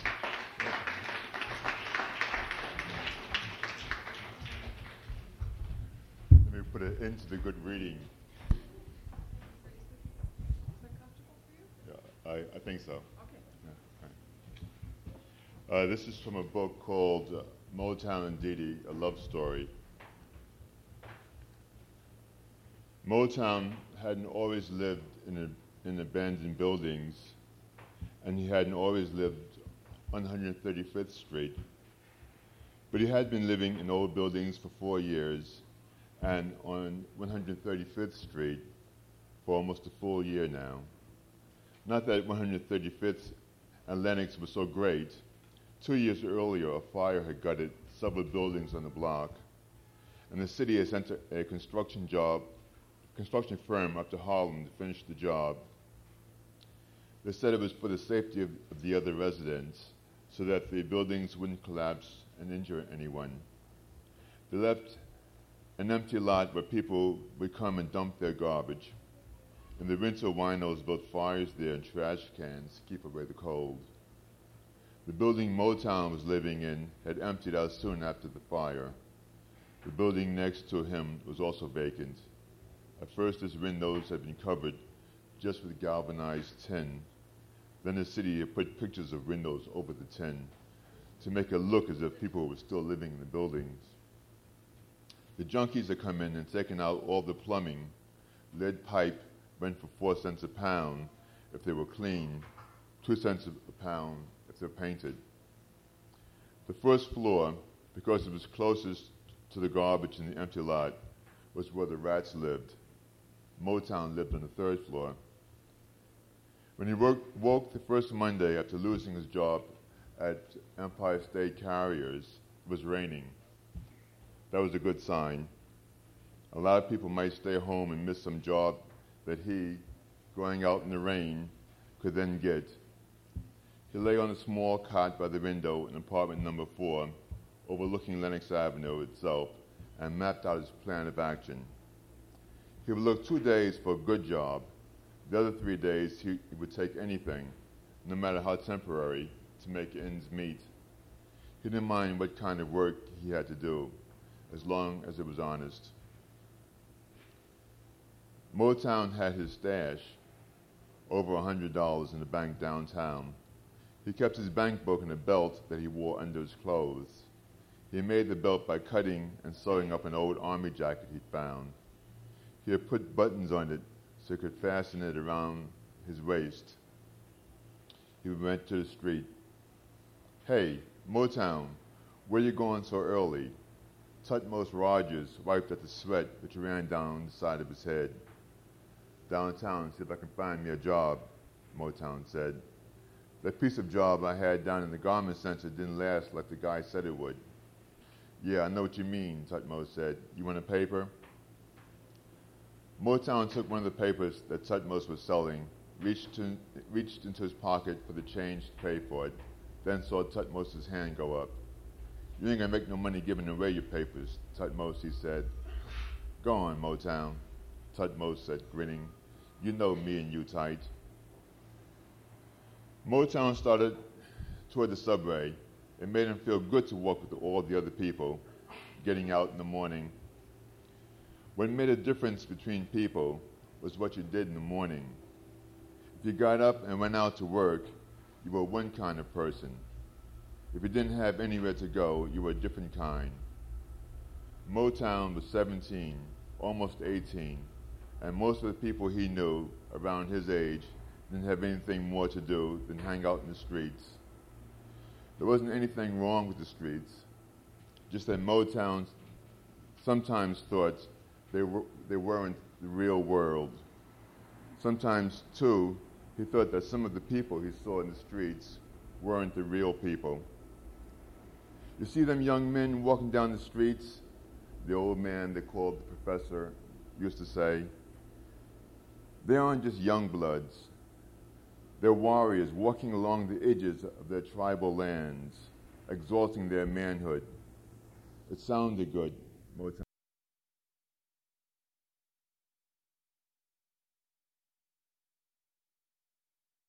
So he could walk the rest of the way to where he was going. He, he liked this time of day in Harlem. People would pour off the train and spread quickly through the streets in hundred directions to their homes or to jobs. When he was in the mood, Motown could sense the life that steamed from the concrete walks. And when he did, he would smell the odors of life, new and old, that pushed out from the red brick tenements and hung like ivy from the fire escapes. Like some people could feel a change in the weather, Motown could feel changes in the streets.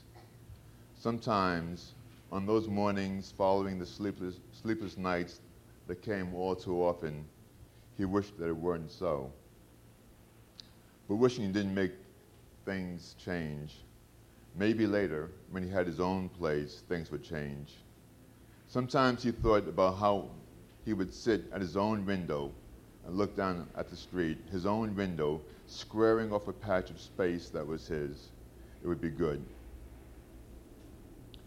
Motown has a girlfriend, and her name is Didi, and her biggest wish is to leave Harlem, and they argue about it.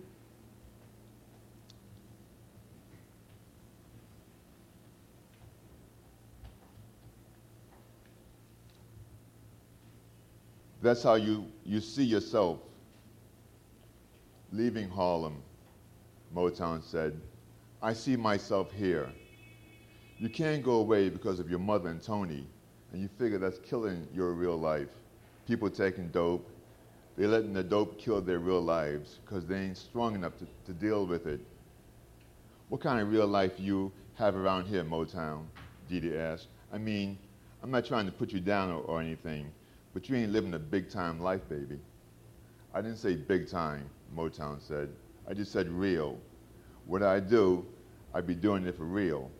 I didn't even say it was good all the, all the time. I can't buy that, Didi said. What you have in life might be real, and what you're doing might be real, but it isn't what you want something else. What do you want from life? Nice people people to be around, mostly, Motown said. Around here? Maybe, Motown said, his dark face broadening into a smile. If I tell them to make some good hamburgers, they'll stay around. Next time I get depressed, I'll take my hamburger someplace else, Didi said, smiling. You have a boyfriend? Motown asked. Not particularly. You have a girlfriend? I don't think I've ever had a girlfriend, Motown answered. Which means what? Don't mean nothing. Then what you smiling at me for? What you smiling at me for? I'm not smiling at you. I'm just smiling because of what you said about the hamburgers. I'm just smiling because I'm happy you're here, Motown said. That's a nice thing to say, Dee said. It really is. Motown stood and walked over to where Dee was just starting to put one of the hamburgers on a bun. He lifted her hand and kissed it. She looked at him, surprised, smiling. She leaned forward slightly, lifting her face toward him and closed her eyes when he kissed her again.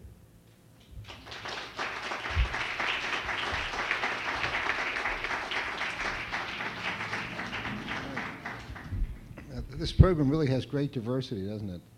And the, the, the, the person who's going to close, give us the final reading this afternoon is particularly gracious because w- when you see a lineup of 10 and you go 10th, you really have to have great sense of generosity. In, in the, the quaint days of our childhood, they used to talk about uh, a man of letters, and then I guess we'd say a woman of letters, and today perhaps you'd call it a person of letters. And I think that would be an appropriate identification for Norma Klein. She's written short stories that have been published in, in what, what used to be called quality magazines or little magazines. She's written novels, and she's written books for y- young readers, and she is a, one of the great advocates of, of, of writing for young children in the councils of PEN, for which we are grateful and have particular respect.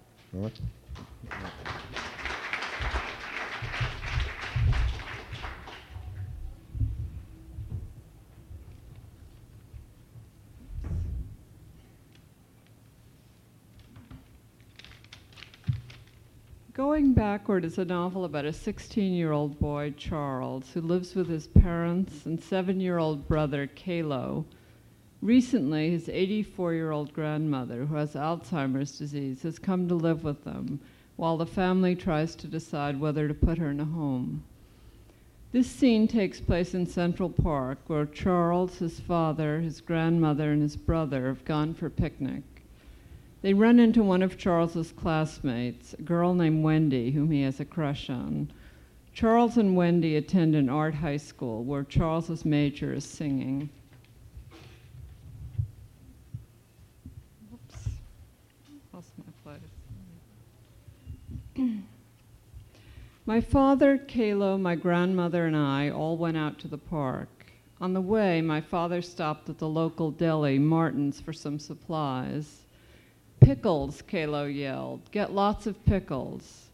My father always gets lots of pickles because he loves them himself. In fact, he loves everything he's not supposed to eat, like smoked salmon, cream cheese, heavy cream in his coffee.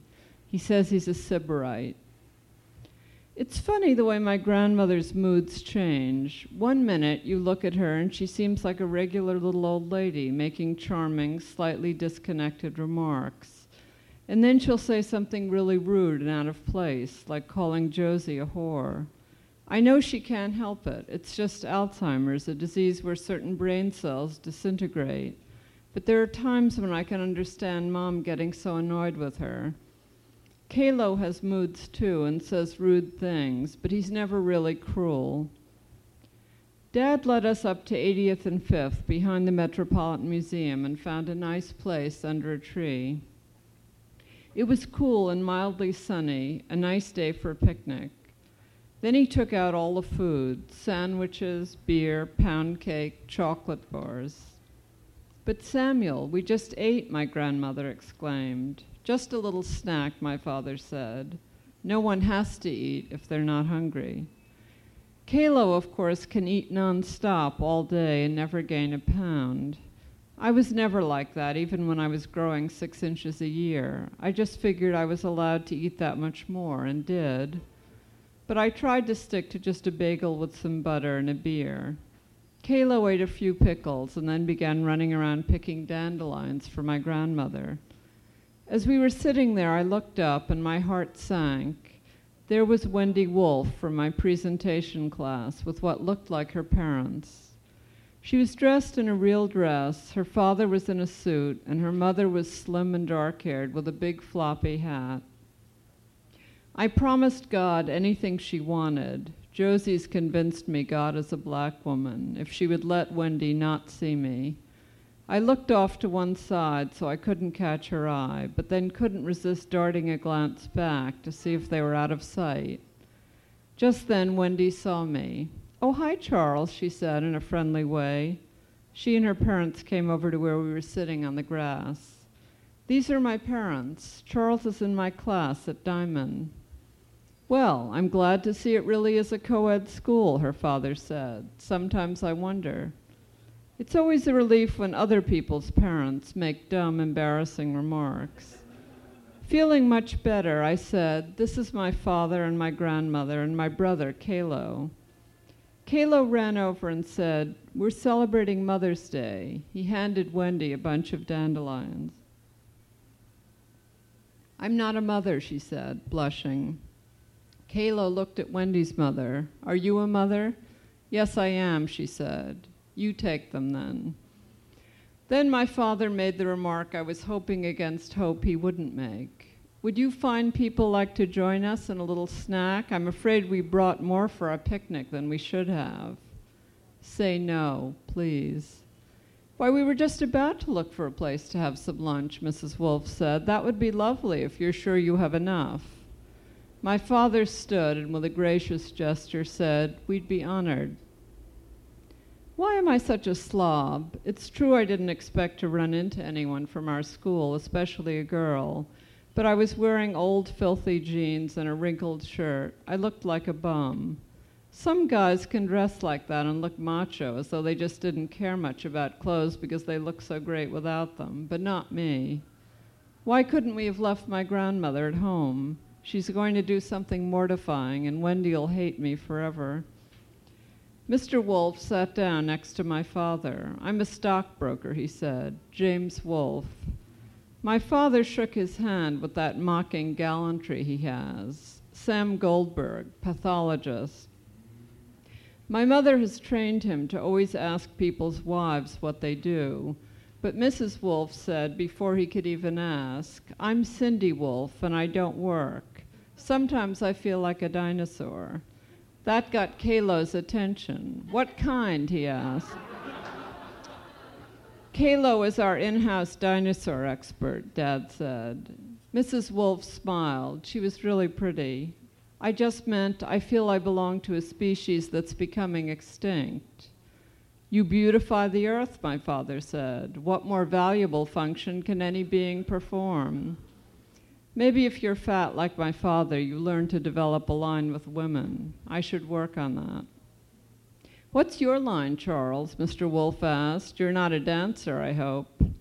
Need he have asked? I play the piano and I sing. Charles has a great voice, Wendy said. He sang in assembly last month. Let's hear a few bars, Mr. Wolf said. I tried quickly to think if there was any situation in the world that could be more embarrassing than this and decided there wasn't. At least it would be a distraction from my grandmother doing something crazy. I allowed a minute or two for the earth to open up under me. Then I just sang Onora Amorosa. When I was done, they all clapped. My grandmother hugged me. He's such a fine boy, she said, like his father. Only I can't sing, my father said. Is that how you're going to earn a living? Mr. Wolf asked me keenly, opening a container of Greek olives. He's considering medicine, my father answered for me. That's the stuff, Mr. Wolf said, wolfing down a bunch of olives. Earn a decent living. Sing on the side. That's what I tell Wendy. Dance in the living room. Learn how to type. Get an MBA. Wendy really looked annoyed. Daddy, I'm not going to dance in the living room. I may not rise to the top of my profession, but I'm certainly not going to get an MBA or something ridiculous like that.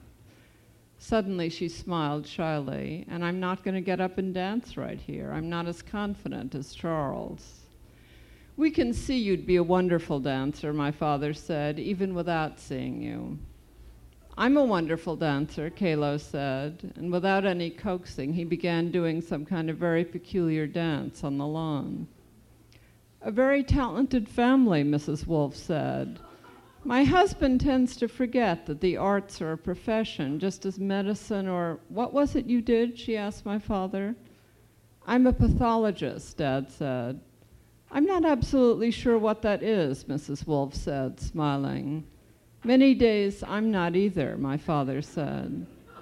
He glanced nervously over at my grandmother. How are you doing, Granny? What he meant was, did she need to go to the bathroom? Sometimes she forgets and then pees on the floor. Please don't let her do that now. Triple, please. How should I be? My grandmother said. I'm fine. Why don't we make a little trip into the museum? My father said. You come too, Kalo. I don't need to go, Kalo said, pouting. You just come for the ride, my father said. He helped my grandmother to her feet. As she stood up, a trickle of urine ran down both legs. I guess we're a little late. Well, let's go anyway. My grandmother looked down at the pool beneath her and said with a shrug to the wolves, I'm not what I once was. I'd been hoping after my father, Kalo, and my grandmother disappeared, the wolves would say they needed to go too. I felt so awful about the whole incident, so ashamed I just wanted to disappear. Who invented families? Why do they wreck things just when you need them most? Mrs. Wolf just sipped her coffee and said, Is she in a home? No, she lives with us, I explained. We tried that with my mother, but it wrought havoc on the family, she said. But our grandmother was crazy, Wendy said. She had Alzheimer's. Yours doesn't seem to be like that. She is a lot of the time, I said. God, Wendy looked pretty. Her collarbones jut out, and her breasts are small, but she has beautiful big dark eyes with long eyelashes. She ought to wear her hair loose all the time instead of tied back that way. Finally, Wendy's father staggered to his feet. I think we better be heading along, he said. This has been a very pleasant interlude, Charles. Tell your father we enjoyed meeting him. Your little brother is darling, Wendy said. How about me? Aren't I darling? After the wolves had departed, I sat on the grass, gazing dreamily off into the distance. Now that the occasion was over, I reviewed it and touched it up a little. Look on the bright side, right? Gaze at the donut, not at the hole.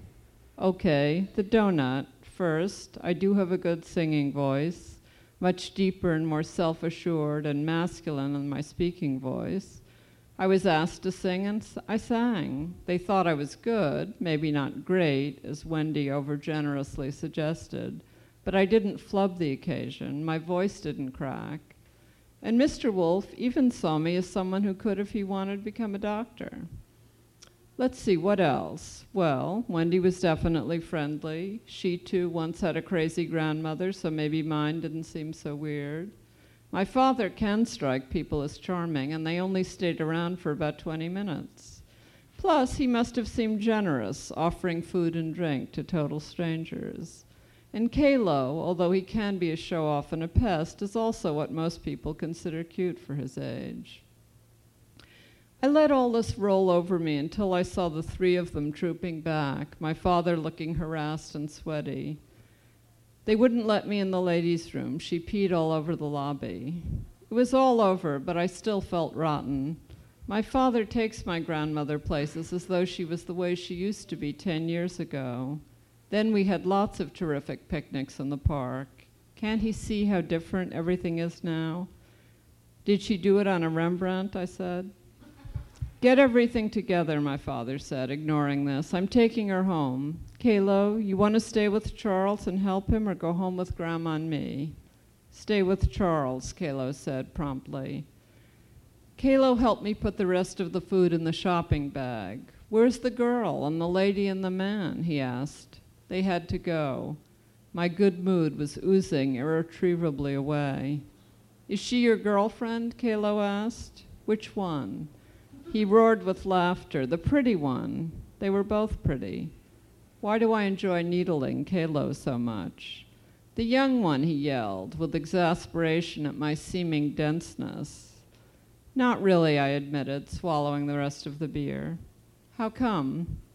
I made a mock demure expression. I'm shy. Kalo laughed again. You are not. I'm not sure she likes me, I admitted, and I couldn't think of any good reason why she should. She likes me, Kalo said. Maybe she'll be my girlfriend. It's true she'd said he was darling. Will you invite me to the wedding? I said. I can be your best man. What's best man? said Kalo, grabbing a few Oreos before I got the package away from him. It's the best man you know, which I am.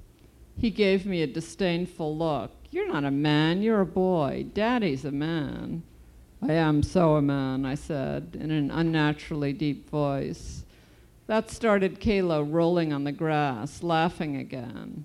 That was so funny when you sang, he said. You looked so funny. How do you think you looked dancing? We finally got all the stuff together and walked home slowly. Kalo insisted on carrying one of the shopping bags, though he tilted dangerously to one side as though he were drunk. Sometimes I envy Kalo being young enough not to have to care about girls or whether they like him, about anything that matters. He's lucky, and he doesn't even know it.